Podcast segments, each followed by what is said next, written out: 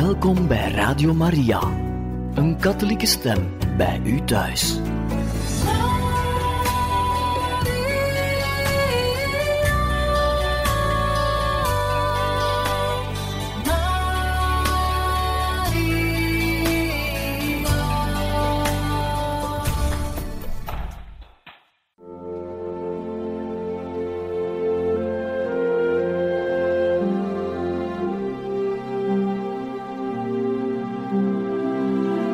Beste luisteraars van Radio Maria, welkom bij het programma Catechismus.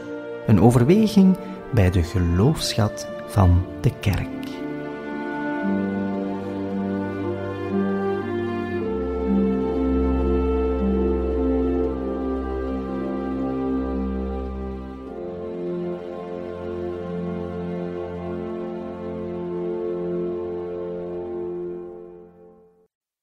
Beste luisteraars, van harte welkom bij deze catechese over de heilige Theresia van Lisieux, de kleine Theresia. In een eerste deel hebben we het reeds gehad over haar gezin, waarin ze is grootgebracht. We hebben het namelijk gehad over de twee ouders, Louis Martin en Zélie Guérin de twee ouders, vader en moeder van de heilige Theresia, die zelf ook heilig verklaard zijn, als een heilig koppel, die hun kinderen hebben willen grootbrengen voor God. En dat zal hen zeker lukken. Dat zullen we zien natuurlijk bij de heilige Theresia van Lisieux. We beschouwen haar leven en ook haar leer. De heilige Theresia van Lisieux is namelijk kerklerares. Maar we gaan verder met de schets die we ons voorhouden over het gezin waarin Theresia van Lisieux is grootgebracht. Louis en Zélie zullen in totaal negen kinderen hebben. Negen kinderen, waarvan er vier vroegtijdig zullen sterven. Het eerste kind dat ze mochten verwachten is Marie-Louise, zij is geboren op 22 februari 1860. Anderhalf jaar later mogen ze Marie Pauline ontvangen op 7 september 1861. Daarna, wederom anderhalf jaar later, komt Leonie. Welkom gegeten natuurlijk in het gezin. Leonie, geboren op 3 juni 1863. Zij zal een van de meest zwakke kinderen zijn, zwak qua gezondheid. Iets meer dan een jaar later wordt Marie-Hélène geboren, op 13 oktober 1864. Maar in het jaar 1870 op vijf à zesjarige leeftijd zal zij reeds sterven. In 1866, op 20 september, wordt een eerste jongen geboren, Marie-Joseph Louis.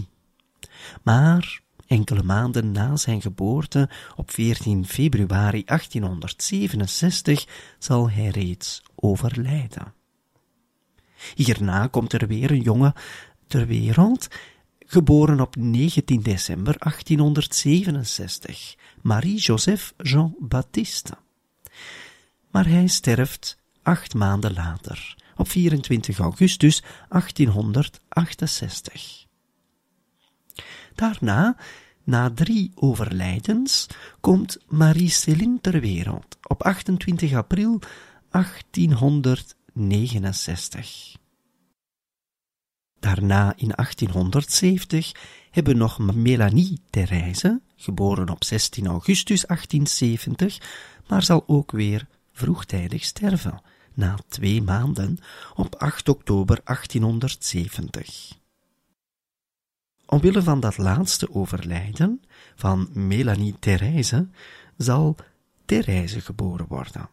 Zij krijgt de naam van haar overleden zusje en zij wordt geboren op 2 januari 1873 als laatste van de negen kinderen van Louis Martin en Zélie Guérin. Zij wordt reeds dan vernoemd naar de kleine Theresia, Therese, 2 januari 1873. En het is deze Theresia die groot zal worden in heiligheid. Wat kunnen we stellen? Dat is dat Louis en Célie Martin al heel vroeg in hun huwelijk geconfronteerd zullen worden met de dood. In totaal zullen zij vier kinderen afgeven. Viermaal dat zij het lijden zullen ondervinden van afscheid te nemen van iemand die geliefd was, van iemand die welkom was. En bovenop deze vier overlijdens zullen, ook, zullen ze ook op een andere manier geconfronteerd worden met de dood. Pierre, de broer van Louis, de vader van Therese, zal heel vroeg sterven. Zo zal Louis verder ook nog zijn zussen verliezen in 1842 en 1846. Ook tijdens het huwelijk van Louis en Zélie worden ze geconfronteerd met de dood van verschillende naasten. Hierdoor kunnen we wel zeggen dat zij in de tweede helft van de 19e eeuw zeer vaak geconfronteerd worden met de dood. En dat is absoluut niet alleen voor hen, maar dat geldt in die tijd voor velen. De dood was iets dat gezien werd als een realiteit. En we zouden daar eigenlijk een volledige catechese les over kunnen houden. Hoe omgaan met de dood. Vandaag de dag wordt dat vaak verzwegen. De dood is nu eenmaal een realiteit, maar als we ermee geconfronteerd worden, dan proberen we dat van ons af te zetten. En soms hebben we daarin gelijk, omdat het pijnlijk is en moeilijk. Maar als we het katholieke geloof erbij nemen, dan zijn wij ons eigenlijk allemaal aan het voorbereiden op de dood. Hoe vaak zeggen wij niet per dag, bid voor ons op het uur van onze dood. En wij vragen dat aan Maria om ons bij te staan in dat specifieke uur. Voor een gelovige is de dood niet iets dat weggeduwd wordt. Maar het is wel iets dat verandert, omdat wij de dood niet zien als een einde, maar als een passage. De heilige Theresia van Lisieux, geboren in een gezin die gekenmerkt wordt door vroegtijdige dood van verschillende kinderen, door het afscheid nemen van vele geliefde mensen. Wel, zij zal net zeggen, ik sterf niet, maar ik ga het leven binnen. Zij heeft die dood onder ogen weten te komen, ook voor haarzelf op 24-jarige leeftijd, zonder daarbij de hoop te verliezen. En als we zeiden dat we daar een hele catechese over zouden kunnen spreken, dan is dat niet om te spreken over de dood, maar om te komen tot de hoop, die christelijke hoop, die ons doet zeggen dat de dood niet het laatste woord heeft, maar dat de dood is overwonnen door Jezus Christus. En dat is hetgeen dat we zien in het gezin van Louis Martin en Zélie Guérin. Zij plaatsen God op de eerste plaats en zij geven aan hun kinderen mee om God op de eerste plaats te blijven zetten in hun leven. God wordt als eerste bediend in het gezinsleven.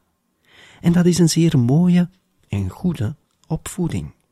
De kinderen blijven zeker wel vrij, maar de ouders hebben dat alvast meegegeven. God op de eerste plaats zetten. En dat is hetgeen dat zij in het gezin zullen meekrijgen, en zeer speciaal Theresia van Lisieux. En daardoor zullen we zo dadelijk kunnen kijken hoe Theresia daar in haar eerste jaren mee zal omgaan, hoe zij ergens het voorrecht zal hebben om in haar kinderjaren gelukkig te zijn, Gelukkig omwille van de liefde van God.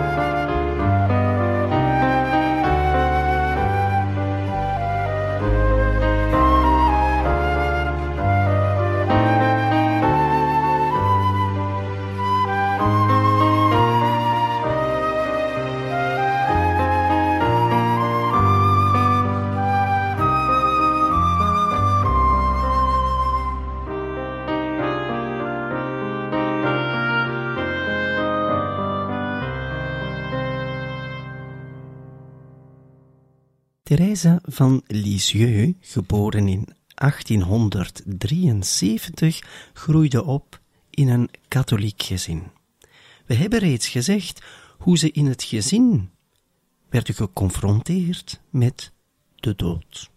Vier van de kinderen werden afgegeven, heel vroeg, jonge leeftijd.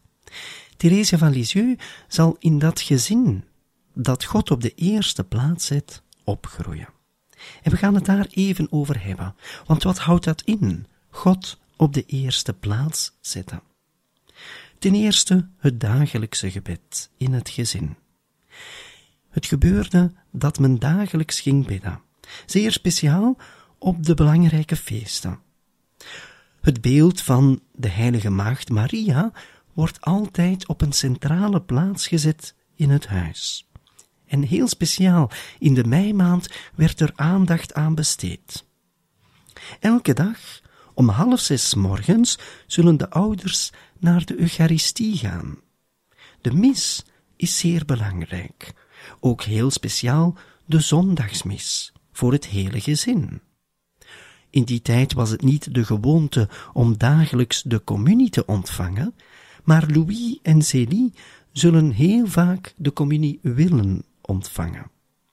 Heel speciaal op de eerste vrijdagen van de maand. Men zal ook aandacht besteden aan vasten. Zelfs tijdens een ziekte zal Zélie schrijven dat ze heel vroeg blijft opstaan, om vijf uur, om zo dagelijks naar de mis te kunnen gaan, ook al is het heel zwaar, schrijft ze, met het vasten dat er ook nog bij komt kijken. En dan zegt ze zelfs in een brief dat ze uitkijkt naar Pasen, omwille van die moeilijkheid. Dit wil niet zeggen dat wij dit allemaal moeten nabootsen, maar het toont gewoon aan hoe Zélie, de moeder van Therese, tot het uiterste gaat om God op de eerste plaats te zetten. De vader, Louis, zal deel uitmaken van een gemeenschap, van het heilig sacrament. Eigenlijk gewoon een soort van gebedsgroep die afspreekt om dagelijks een bezoek te brengen aan het heilig sacrament. Een hele mooie gewoonte om dagelijks die korte pauze te nemen bij Jezus aanwezig in het sacrament. Zélie, de moeder van Therese, zal dan weer zich inschrijven bij een confrérie.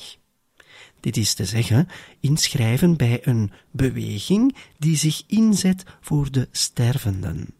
Zij die zelf zoveel geconfronteerd werd met de dood, zal zich blijvend inzetten voor degenen die aan het sterven zijn. Ze zullen heel veel goede werken steunen.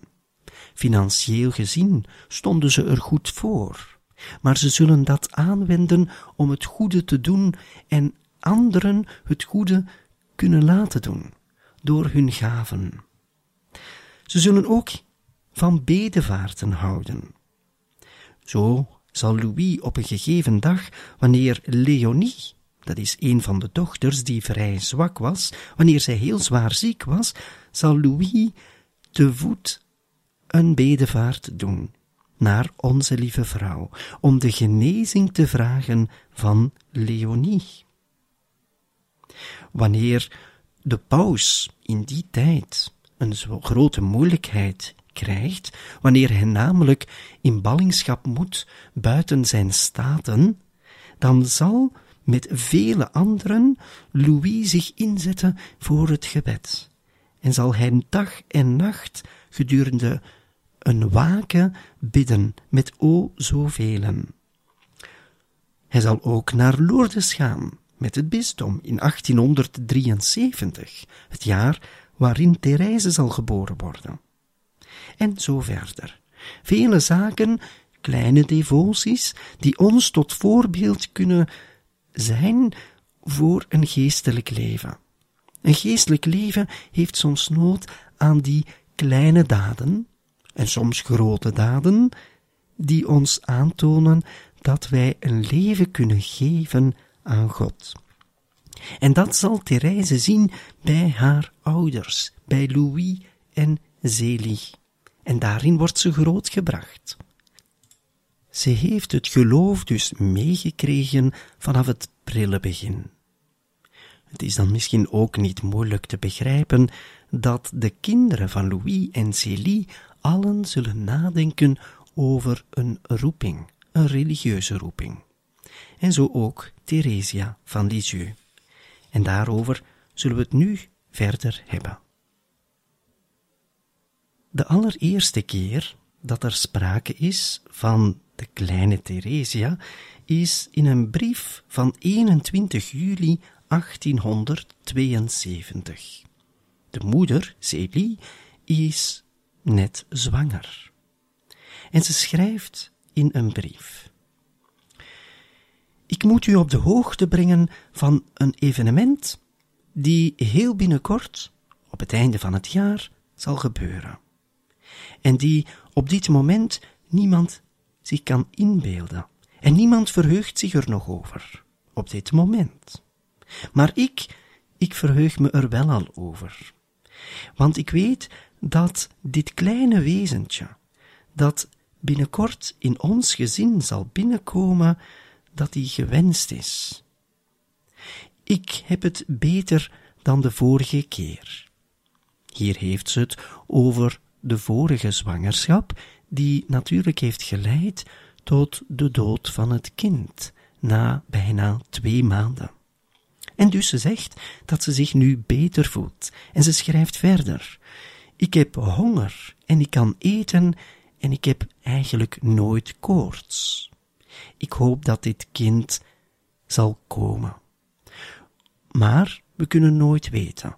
Mogen Gods wil geschieden. En zo schrijft zij in een brief, en dit is de eerste keer dat men het zal hebben over dat kleine wezentje, Therese van Lisieux, die later zal geboren worden. Twee maanden later zal de moeder in een andere brief schrijven en reeds nadenken over het doopsel van die kleine Theresia, want zo zal het kind al genoemd worden. Ik vraag aan mijn broer, zo schrijft ze in een, in een brief, ik vraag aan mijn broer om die twee kilo van snoepjes niet te vergeten. Want we moeten ons voorbereiden op het doopsel van de kleine Theresia. Ik denk nu reeds aan het einde van het jaar en aan het kind dat zal komen. Hoe zal ik het groot brengen? Ik heb er nu al nachtmerries over. We moeten hopen dat alles goed zal verlopen. En ik denk dat ik deze keer de pijn niet zal hebben om het te verliezen. De moeder van Theresia spreekt hierin al haar hoop uit op een goede afloop. De deugd van de hoop is haar zo aangenaam, en dit ondanks de tegenslagen van het afgelopen leven. De tegenslagen vooral van de dood waarmee ze geconfronteerd werd. En zo komt de geboorte van Theresia wel degelijk dichterbij. Zo dadelijk zullen we een getuigenis kunnen aanhoren van die geboorte en van die eerste dagen van Theresia van Lisieux.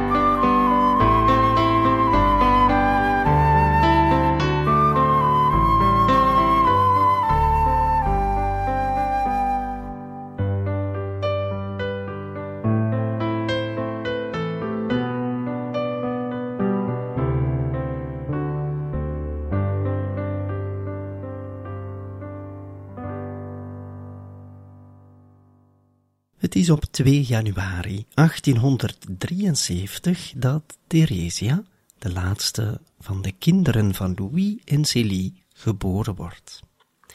En op 16 januari 1873 zal de moeder een brief schrijven naar haar schoonzus. En ze zal het volgende schrijven, en dit geeft een mooi zicht op de eerste dagen van Theresia. De moeder schrijft.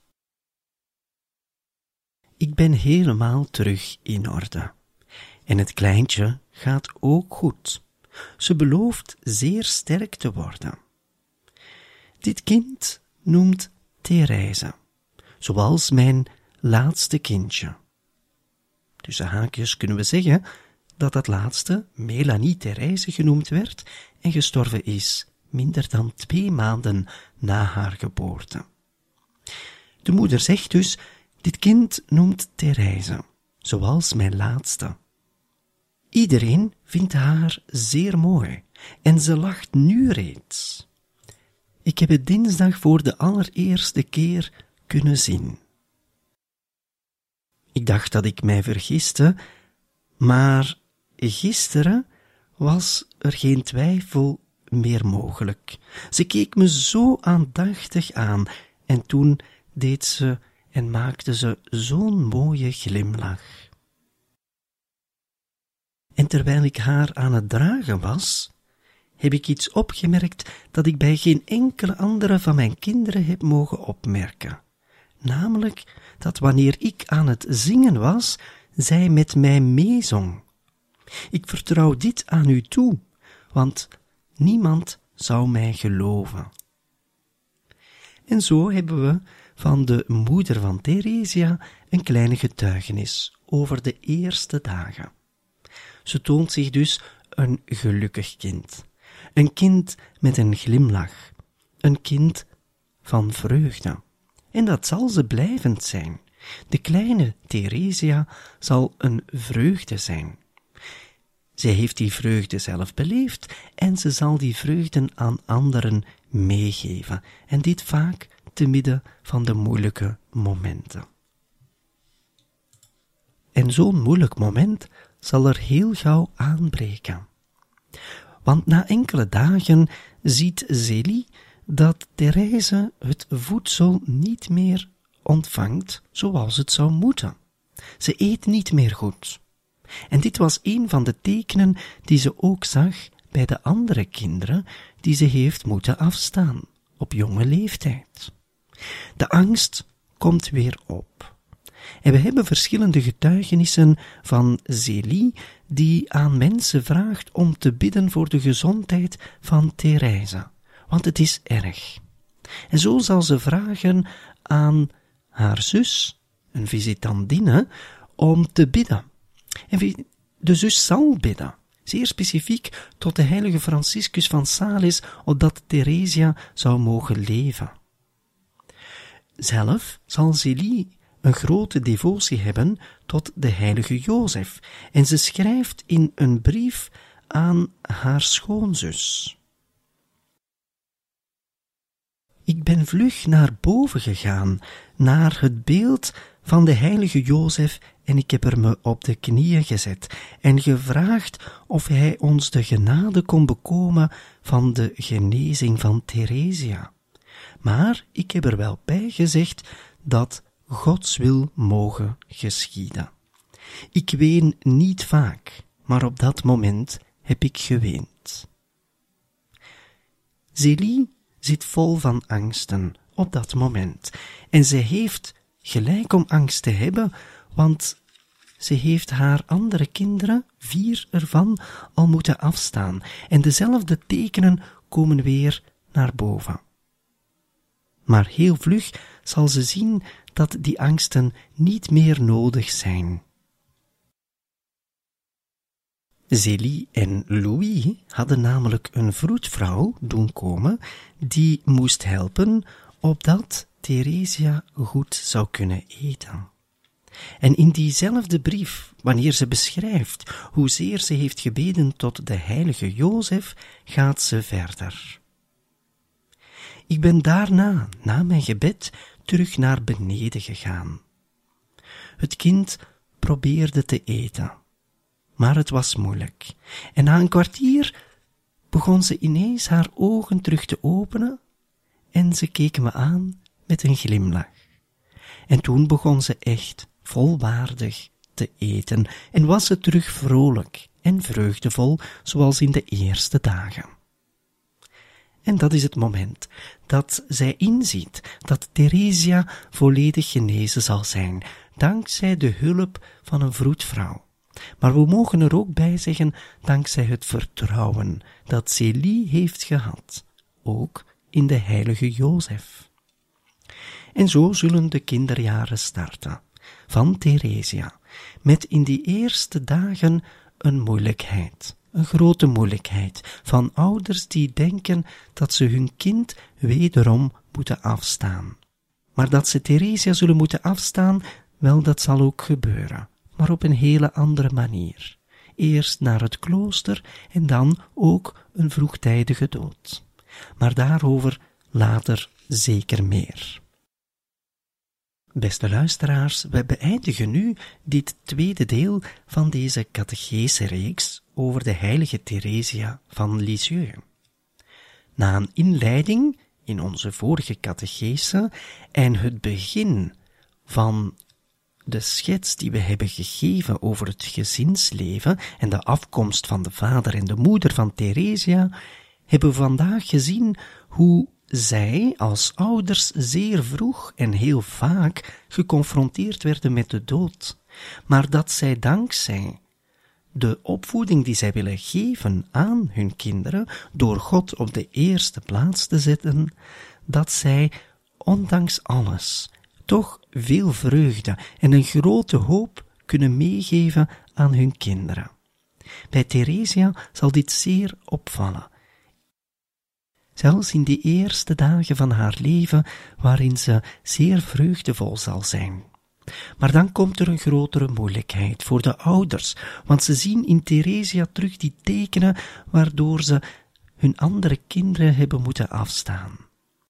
Maar niets daarvan. Deze keer zal het kind leven. En ze zal een mooi leven tegemoet gaan. Kort, maar vreugdevol.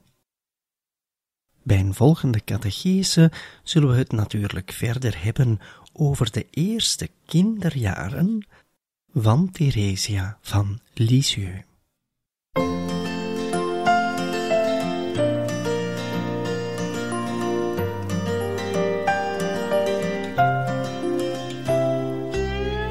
Il est des âmes sur la terre qui cherchent en vain le bonheur. Mais pour moi, c'est tout le contraire. La joie se trouve dans mon cœur. Cette joie n'est pas éphémère. Je la possède sans retour comme une rose printanière, elle me sourit chaque jour, elle me sourit chaque jour. Rose printanière, elle me sourit chaque jour, elle me sourit chaque jour. Vraiment, je suis bien trop heureuse. Je fais toujours sa volonté pourrais-je n'être pas joyeuse et ne pas montrer ma gaieté? Ma joie c'est d'aimer la souffrance. Je souris en versant des pleurs. J'accepte avec reconnaissance les épines mêlées aux fleurs, des épines mêlées aux fleurs. J'accepte avec reconnaissance les épines mêlées aux fleurs, les épines mêlées aux fleurs. Lorsque le ciel bleu devient sombre et qu'il semble me délaisser, ma joie c'est de rester dans l'ombre, de me cacher, de m'abaisser Ma joie, c'est la volonté sainte de Jésus, mon unique amour. Ainsi je vis sans nulle crainte, j'aime autant la nuit que le jour, j'aime autant la nuit que le jour. Ainsi je vis sans nulle crainte, j'aime autant la nuit que le jour, j'aime autant la nuit que le jour.